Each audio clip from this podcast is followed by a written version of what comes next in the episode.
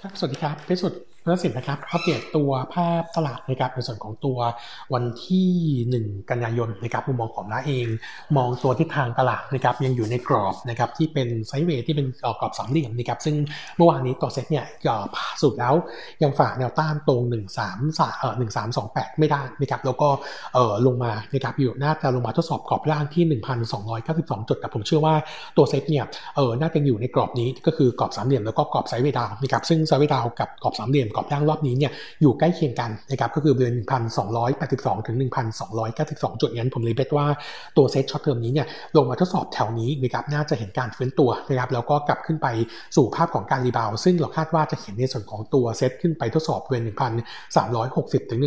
1,375 จุดได้ในช่วงเอ่อประมาณสักกลางเดือนกันยายนนะครับก็เอ่อ peg ไว้ก่อนว่าภาพของตลาดรอบนี้น่าจะ rebound นะครับแต่ว่าเป็นการ rebound ที่อยู่ในกรอบ sideway ใหญ่เหมือนเดิมนะครับเออส่วนตัวหุ้นนะครับวันนี้มีอัปเดตเพิ่มเติมนะครับก็คือในส่วนของตัว TU นะครับพอดีว่าตัวของ TU เองเมื่อวานนี้นะครับเข้าใจว่าหลังจากช่วงตลาดเราปิดไปแล้วเนี่ยสำนักข่าวต่างประเทศมีการรายงานว่าผู้ถือหุ้นใหญ่นะครับของบริษัทย่อย TU ก็คือตัวของ Red Lobster นะครับซึ่งต่อ TU เนี่ยถือหุ้นอยู่ 25%แล้วก็ถือ PP ที่สามารถ convert เป็น หุ้นได้เนี่ยอีกประมาณ 24%นะครับ เออพูดถึงหุ้นใหญ่ของ r e s o f t e r คือ Golden Gate นะครับขายหุ้นทั้งหมด 75%เนี่ยให้กับตัวของทียูนะครับแล้วก็กลุ่มผู้ถือหุ้นใหม่ก็คือตัวของ Seafood Alliance นะครับซึ่งตัวของ Seafood Alliance เนี่ยเออมีมีผู้เออมีมีผู้ถือหุ้นนะครับก็คือตัวของคุณพอลเคนนี่ซึ่งเป็นกรรมการในมินนะครับแล้วก็อีกอีกท่านหนึ่งก็คือคุณฤทธิ์ ธีระโกเมนนะครับซึ่งเป็นทั้งผู้ถือหุ้นแล้วก็ผู้บริหารของ MK r e s t a u r a n t นะครับเออมุมมองของโนมูระเนี่ยต้องบอกว่าดีลนี้ไม่ได้เปิดเผยมูลค่าดีลนะครับว่าเป็นเท่าไหร่นะครับแล้วเดี๋ยว สิ้นวันนี้เนี่ยทาง TU จะมีทำ conference call กับทาง CFO คาดว่าจะมีรายละเอียดเพิ่มเติมนะครับวิวของรัฐนะครับในช่วงสั้น short term sentiment เนี่ยเรามองเป็น negative นะครับเนื่องจากว่าการขายหุ้นของ Golden Gate ครั้งนี้เนี่ยเออเป็นการขายหุ้น Red Lobster ในช่วงที่ตลาดไม่เอื้ออำนวยนะครับแล้วก็คาดว่าจะเป็นการขาย discountจากที่ราคาเอ่จากตอนที่ TU เป็นการซื้อหุ้นไปในช่วงปี 2016 นะครับเออดอกจันนิดนึงนะครับตอนนั้นปี 2016 เนี่ย TU ซื้อหุ้น Red Lobster นะครับเออจำนวน 25%ในราคา 230 ล้านเหรียญนะครับแล้วก็ซื้ออีกกลุ่มหนึ่งก็คือเออซื้อตัวของ PP นะครับอีก 24%ที่สามารถสามารถ convert เป็นหุ้นเนี่ย 24%นะครับในราคา 345 ล้านเหรียญนะครับเออเราก็เลยมองว่าดีลนี้เนี่ยเป็นการทำในช่วงที่ตัว e a r n i n g ของ Red Lobster ก็ไม่ดีด้วยนะครับงั้นตัวราคาเนี่ยน่าจะซื้อน่าจะซื้อ discount นะครับสิ่งที่เกิดขึ้นก็คือประเด็นความเสี่ยง 2 เรื่องนะครับเรื่องแรกก็คือเออพอเออพอมีการ mark ราคาที่เป็น discount ปุ๊บเนี่ยเออตัวจำนวนที่ TU มีการถือหรือ invest ไปแล้วเนี่ยจะต้องมีการปรับลดมูลค่าหรือเปล่าอันนี้เรื่องแรกนะครับเรื่องที่ 2 ก็คือตัวของ TU เนี่ยคาดว่าอาจจะต้องมีการ convert นะครับในส่วนของตัวเอ่อตัวของ PP นะครับออกมาเป็นตัวของหุ้นนะครับเพื่อเข้าเข้าถือหุ้นในส่วนของตัว Red Lobster นะครับซึ่งประเด็นนี้จะถือว่าจะทำให้ตัว TU เนี่ยดูเสี่ยงมากขึ้น อันนี้ก็เป็นมุมมองความเสี่ยงใน short term sentiment นะครับเออน่าจะกดดันให้ตัวราคาหุ้นวันนี้เนี่ยอาจจะเห็นทิศทางที่อ่อนตัวลงนะครับส่วนประเด็นที่เป็น long term โนมูระเองเนี่ยยังคงแนะนำเป็น long term positive นะครับเนื่องจากว่าตัวของการปรับโครงสร้างผู้ถือหุ้นของ Red Lobster ครั้งนี้เนี่ยเออถ้าสังเกตนะครับตัว partner ใหม่ที่เข้ามาเนี่ยเป็นทั้งกลุ่มไมเนอร์นะครับแล้วก็กลุ่ม MSK และสลองซึ่งเป็น partner ในธุรกิจกันอยู่แล้วนะครับเพราะว่าตัว MK ก็มีการสั่งในส่วนของตัวกุ้งจาก TU นะครับส่วนไมเนอร์บริษัทย่อยก็มีการสั่งสินค้าจากบริษัทย่อย TU เหมือนกันนะครับงั้นเราบอกว่าตรงนี้น่าจะเห็น synergy ที่เกิดในอนาคตนะครับเรื่องที่2นะครับก็คือตัว Red Lobster เองเนี่ยจะมีหนี้ที่ครบกำหนดชำระนะครับเออในช่วงของกลางปี 2021นะครับเออประมาณ